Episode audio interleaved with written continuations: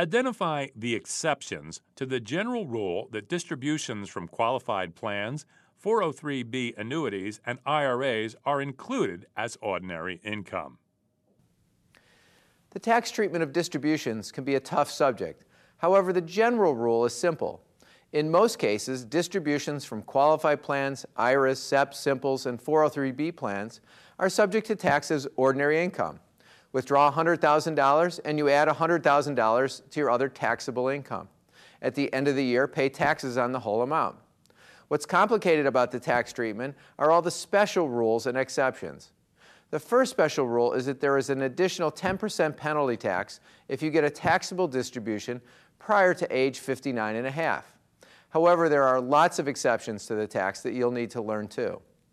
Second, when you receive a distribution, you don't have to pay taxes if the benefit is rolled over into another tax deferred plan.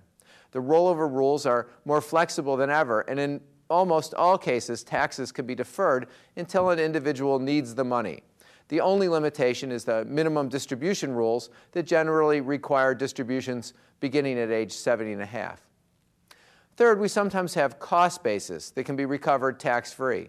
In qualified plans, we could have after tax contributions or Table 2001 amounts if there's a life insurance policy. And in an IRA, you might have non deductible contributions. If you do, you will get to recover these amounts without paying tax again, but the methodology for determining the recovery method is complex. And fourth, if you have a lump sum distribution from a qualified plan that includes employer stock, the employee may be able to get a tax break on what's called the net unrealized appreciation. If a lump sum is paid to a person born before 1936, the individual might also be eligible for special grandfather tax treatment. Now, there's one more issue that's tied to estate taxes. A plan participant, in many cases, does not withdraw all of their funds out of the plan during their lifetime. If amounts remain in the plan, they will be included in the participant's taxable estate. Those with very large estates will be subject to estate tax due to the amount held in the plan.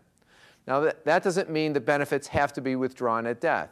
At, in most cases, the law allows distributions to be paid out over many years after the participant's death, as long as they comply with the minimum distribution rules.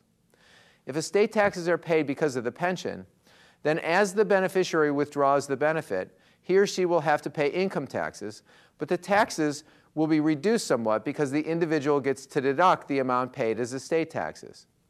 If withdrawn over time, there's a pro rata recovery rule. For those familiar with estate planning, we call this income in respect of a decedent.